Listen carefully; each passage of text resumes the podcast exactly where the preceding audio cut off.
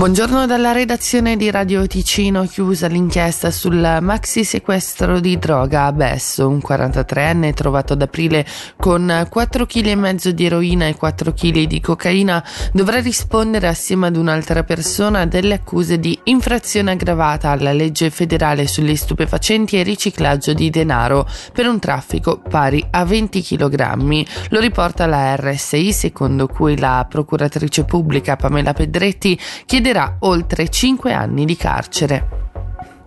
Portare più bellinzonesi al voto e portare dinamismo ad un municipio che negli ultimi anni si è seduto sugli allori. In sintesi è questo l'obiettivo dichiarato da Il Noce, movimento indipendente fondato 15 anni fa da Brenno Martignoni, che si è presentato alla stampa ieri annunciando ufficialmente di voler correre alle elezioni comunali del 2024.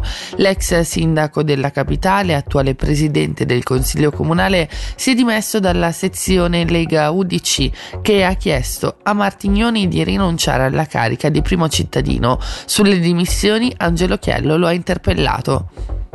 Sì, esatto, eh, anche perché sono stato posto di fronte a un ultimatum, o eh, una cosa o l'altra e quindi a fronte di questa diciamo, scelta eh, non ho avuto dubbi. Da primo cittadino di Bellinzona, Lega UDC le hanno chiesto di fare un passo indietro. Mercoledì sera in Consiglio Comunale che succederà? Ecco, eh, questo è, un, è, è, naturalmente un tema perché se non altro dimostra come le dinamiche partitiche siano subito pronte a reagire di fronte a delle situazioni inattese, ma eh, a reagire anche in modo controproducente per la città. Per cui per me davanti a tutti tutti c'è il bene de, di Bellinzona e quindi mercoledì deve svolgersi regolarmente una seduta già agendata da tempo e se poi si vorrà porre il quesito al plenum lo faremo senza nessun problema e neanche patemi d'animo.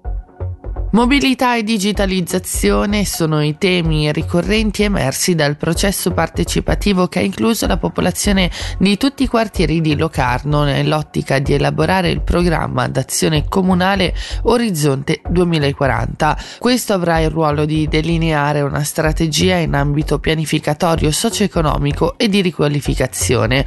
Un altro tratto caro alla popolazione è risultato essere lo spazio pubblico che in futuro dovrà essere un elemento elemento centrale di cui tener conto. Sentiamo il municipale di Locarno, Nicola Pini. Un altro aspetto molto importante che è emerso, questo al di là delle, delle differenze generazionali, ma direi anche di quartieri, è l'importanza degli spazi pubblici. Da un lato, da un punto di vista estetico, quindi curati, ben tenuti, belli, con anche del verde, però anche funzionali che permettano l'aggregazione. Ecco, io ho trovato e ho sentito voglia di aggregazione nello spazio pubblico e quindi funzionali vuol dire anche che tenga conto magari una qualche panchina, un qualche punto acqua e che permetta veramente alle persone di ritrovarsi e di passare dei bei momenti in uno spazio pubblico. E questo giovani, anziani, bambini, poco importa.